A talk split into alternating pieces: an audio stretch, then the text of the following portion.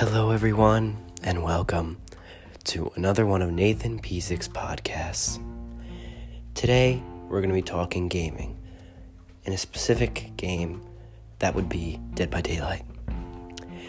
Dead by Daylight is one of my favorite games, probably in my top 10, and I've gotten a lot of my friends to play it. So, we're going to be ranking all of my friends that have the game and their skill level. We're going to be ranking my friends on 5 categories: killer skills, survivor skills, experience, game knowledge, and adaptability. We've got about 1, 2, 3, 4, 5, 6, 7, 7 people, not including myself, to rank. I'm going to be ranking them based on my own skill level in comparison. So I'm not going to be comparing them to the best players in DBD, just compared to me. Let's begin. We'll start with my friend Henry. Henry doesn't play the game that much, but he grinded it out for a while and was able to get some skills during that time. His killer skills I'd give about a 7.5 out of 10. He doesn't usually play killer that much, but he's very good at killer for the amount of time he's played the game, and he's pretty knowledgeable with how to use the killers pretty quickly. I didn't need to teach him that much, but he hasn't played in a while, so we're going to keep it at a 7.5. His survivor skills, I'm going to lower that to about a 6.5.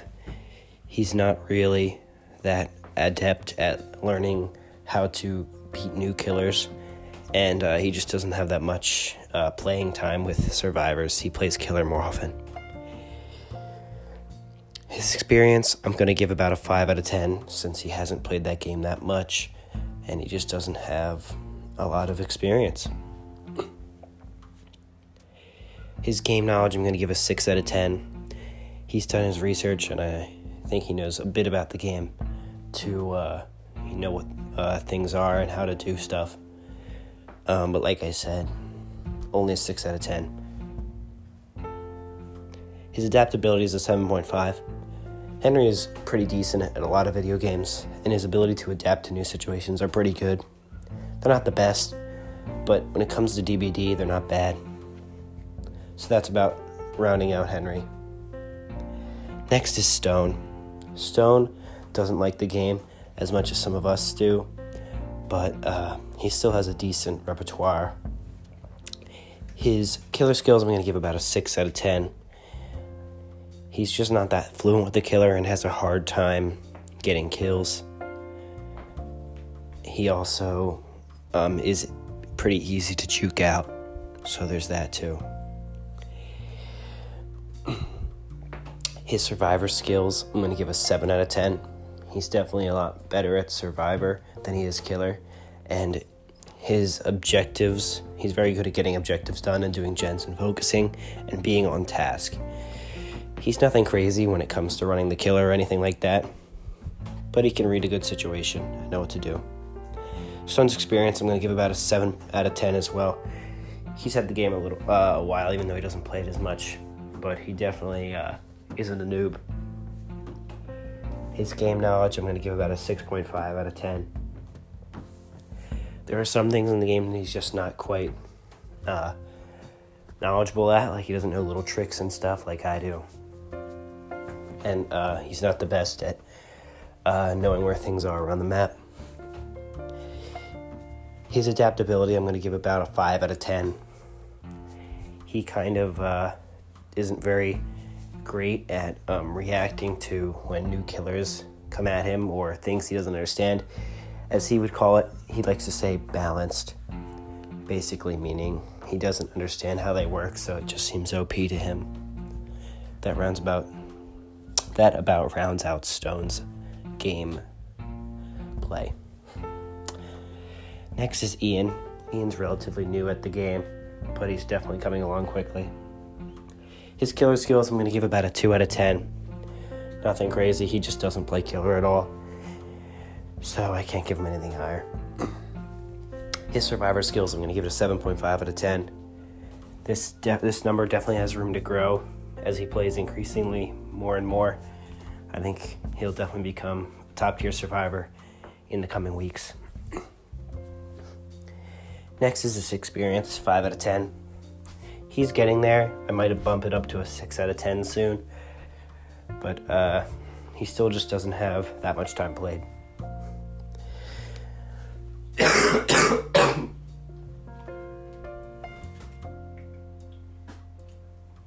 Sorry about that. I am sick. His game knowledge is a 6 out of 10. I bumped this number up recently because he's starting to recognize maps and learn how to run the killer around pallets, which finding the ideal pallet to run the killer around is very important. His adaptability, I'm going to give an 8 out of 10. With him being new to the game, he's still very capable and able to figure out new situations. It takes him a little bit to figure out what to do against a new killer, but as soon as he figures it out and he gets into the rhythm, he can be quite a capable survivor. Moving on, Sawyer. His killer skills, I'm going to give about a 6 out of 10, no higher, because he is a camper, and he likes to buy new killers a lot without really looking into it. For instance, he bought the Spirit, but he's not very good with a Spirit, so he just camps with her. His skills are very lackluster, but he's definitely not a noob at the game, so he kind of knows how to chase people. He can get spun out pretty easily, though. Then his survivor skills, I'm going to give about a 7 out of 10.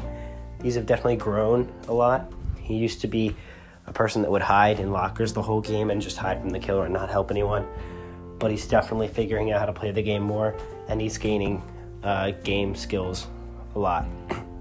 He's still not that great, though, at running the killer unless he has a good map or area to run them around. His experience, I'm going to give a 7 out of 10. He's been playing the game for a decent amount of time, a lot longer than some people, so I will give him credit for that. His game knowledge, I'm going to give a 6 out of 10.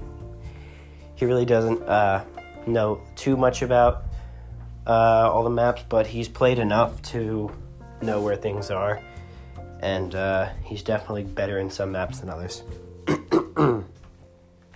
His adaptability, I'm going to give a 4 out of 10. He really has absolutely no clue what to do when killers that he hasn't experienced are there, and he dies a lot first in some cases, especially when it's a good killer that takes advantage of his not great game experience or survivor skills or game knowledge. So I'm giving his adaptability a 4 out of 10. Next is my friend Jack. His killer skills, I'm going to give a 7 out of 10. He's pretty good with the Huntress, and he's made good use of her axe throwing. He's nothing crazy, because he doesn't play the killer that often, but definitely not too shabby. Next is his survivor skills. I'd give about a 7 out of 10, 7.5 out of 10. I think they're definitely decent.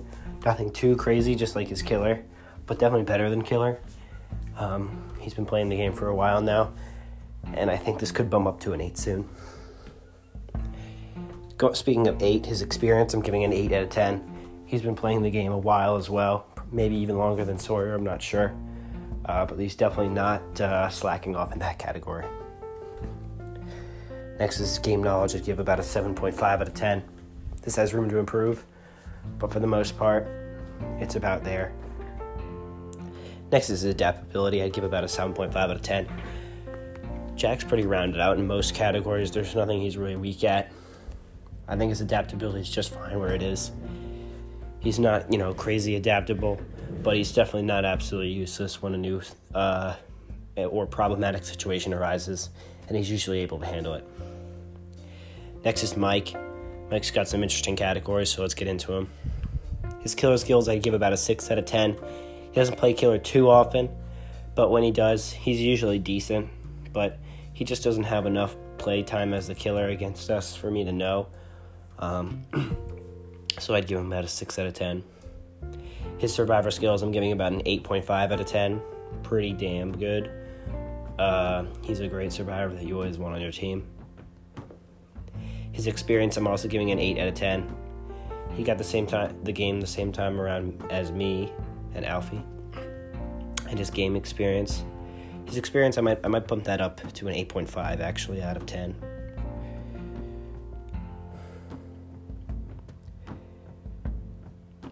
His game knowledge, I'm giving a 7 out of 10.